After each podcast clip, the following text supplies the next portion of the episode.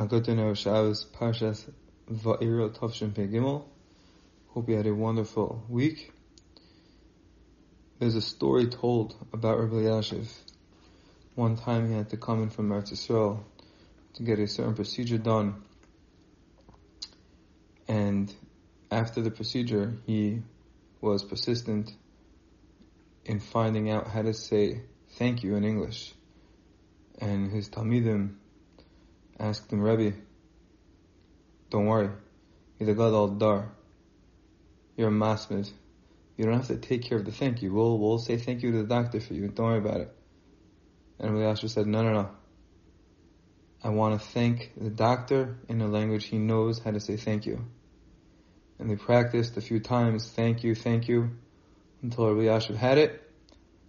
And afterwards he was able to say and give a wholesome and hearty thank you to the doctor in a language he understood.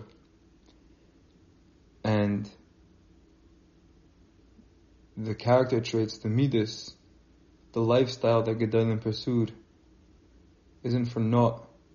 It's not coincidental. It's for us to learn from. And in this week's parsha,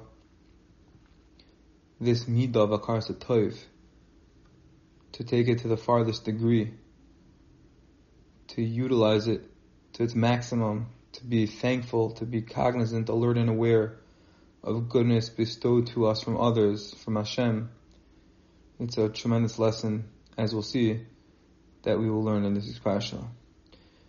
In this parasha, regarding the makkah of lice, the kinim, the Torah tells us that it was Aaron who was commanded in bringing about this makkah.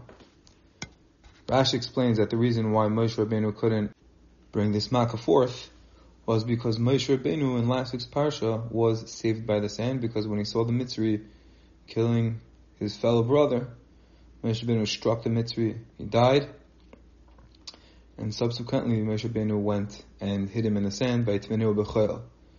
He hid him, and the sand essentially saved Moshe Rabbeinu's life. It covered his action.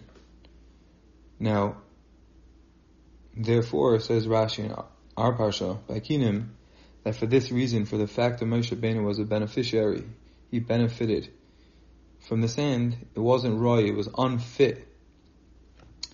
It would have been inconsiderate for Moshe Rabbeinu to have gone and hit the sand and turn it into lice. So therefore, Aaron had to bring about this makkah.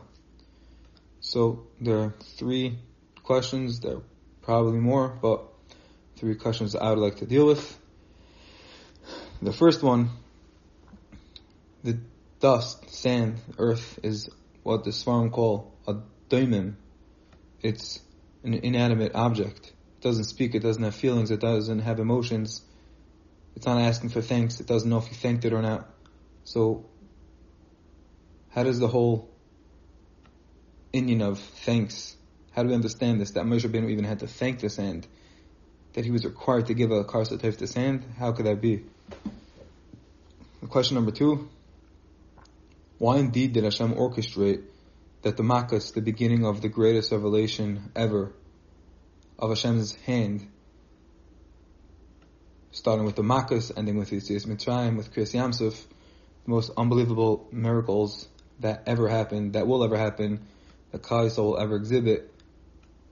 Why was this the prerequisite that Moshe Rabbeinu had to abstain? He had to sit on the sidelines he was the manig, he was the leader of Klal at the time. Wouldn't have been fit for him to have brought about the first makkah.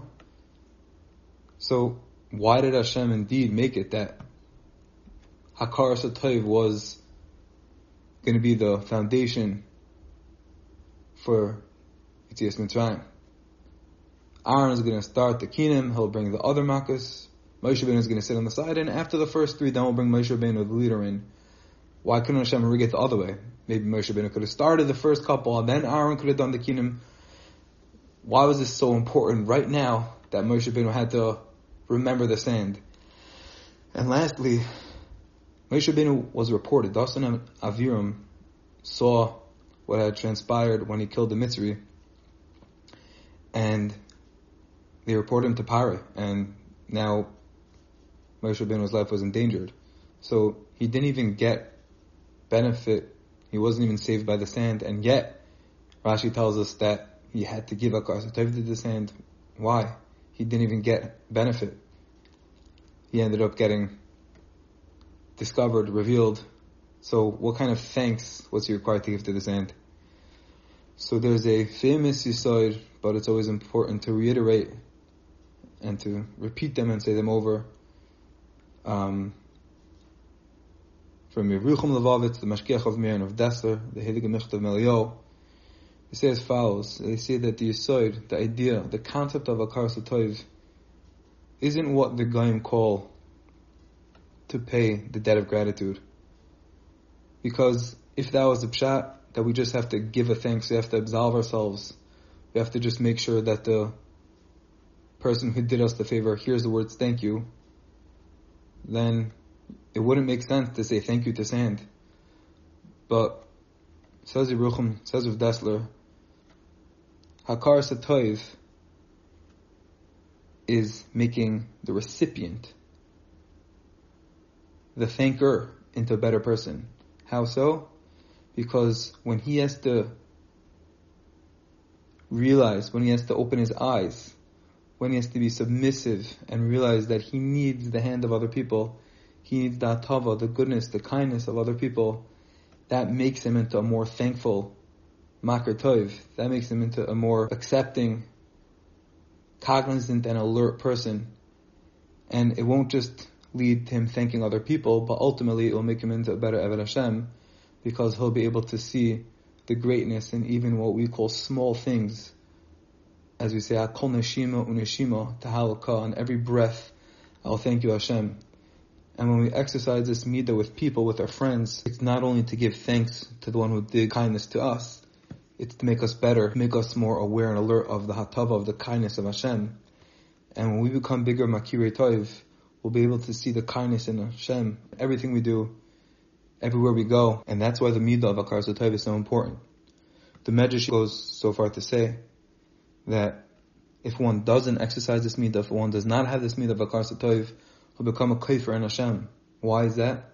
Rav Matisel Salomon explains, based on what we've said, that of course, if he doesn't exercise this midah, if he doesn't see the goodness in other people, from other people, he's not going to see the hand of Hashem because he's never exercised what it means to look out of his dal amas. When he sees beyond, when he sees the goodness and the kindness of others, in turn he'll be able to see the hand of Hashem in everything, in the small things, the day-to-day activity, even without all excitement, new things, big things, and the small, simple things. He'll be able to say, wow, this is amazing. I went outside. I went for a walk. The sun is shining. I have a happy family. I have bread. I have chicken. I have milk. I have eggs. Whatever it is. Hashem took care of everything. Hashem takes care of everything. And when he has that mindset, he has everything. Accordingly, we can answer all the questions we started off with. The reason why Moshe Rabbeinu had to give a Satayv to the rock wasn't because the rock needed his thanks. It's because Moshe Rabbeinu had to become better from it. It was going to make him better that even if dust, if afar, if sand did him a favor, Moshe Rabbeinu had to see the good in the sand and he had to thank. He had to be submissive even to the sand. Why did he have to give a karsatayv even though ultimately the sand didn't save him? So Rav Matisel Salomon explains, for those few moments of Yishuv Hadas, of inner content and peace, of tranquility, of shalva, menucha, menucha sanefesh, for those couple of minutes or maybe it was hours until his actions were reported to Paro, just for that itself, the chiv, the obligation of a karsa toiv goes so far that for that as well, he was obligated in giving a karsa toiv to this end. And lastly, why was it that Hashem orchestrated that all the miracles of Yitzias Mitzrayim? It began with this Yisoid with this idea, with this concept of a Karsatov, because that Karsatov means implementing and establishing that there's a Ribbon Shalom, that there's a Creator. Only once that's firmly established, only then can we go on to have Amuna in Him. Since the Makkahs, the whole idea, the whole reason why Hashem bought these Lamalam and Teva was in order to boost, enrich, and enhance our Amuna in Hashem, to see Hashem's Ashkacha. We want to build our Amuna from that. But we can only have Amuna once we have a Hakar, we have a recognition that there is an Eibishter, that there is a Kadosh Baruch Hu. So therefore, Hashem first had to be implanted and established with Hakara Satov, being truly Makir, recognizing Tov, the true bestower of good, which is referring to Hashem. Only after that would the Makus, would their lesson of Amunah be able to be implemented into the neshamas of every yid, but without firmly establishing, without having the Hakara in motion first, then there's nothing to be maimin and there's no place for muna without having reached first base. Based on this, Rav Hutner says a beautiful idea.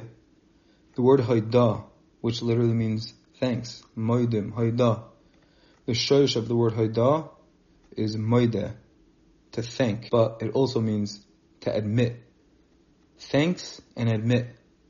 Rav Hutner explains the reason for this, the reason why the word Moide has two meanings, thanks and admit, the answer is because it's only a person who can admit, who can be submissive, who can have true humility to lower himself down and realize that he's nothing, to realize that there's a God who runs everything, who orchestrates everything. Only that person can come to thanks.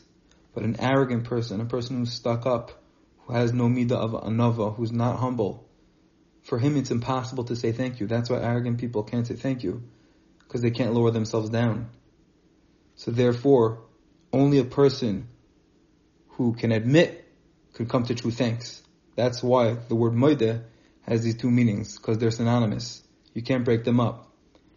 And the message is that the more thankful, the more cognizant and mindful we are of the Tava Kadosh Baruch Hu, of the kindness and the never ending, the constant good that Hashem showers on us, just like in the time of Mitzrayim, where that was a prerequisite, where that was an essential key in order to merit the Yeshua of Yitzias Mitzrayim. Only once there was a true Hakara of Hakara Satayv, of realizing that there was a Hashem, only then were they Zeichet to the Nisim of Kriyas Yamsuf, of all the Makkahs, with Hashem's help, when we work and strive to be bigger Makirei Toiv, with that, in Hashem will come a greater level of Amunah, and in Hashem, we should all be Zeiche to see the personal Nisim that we all need in our lives. Have a wonderful Shabbos.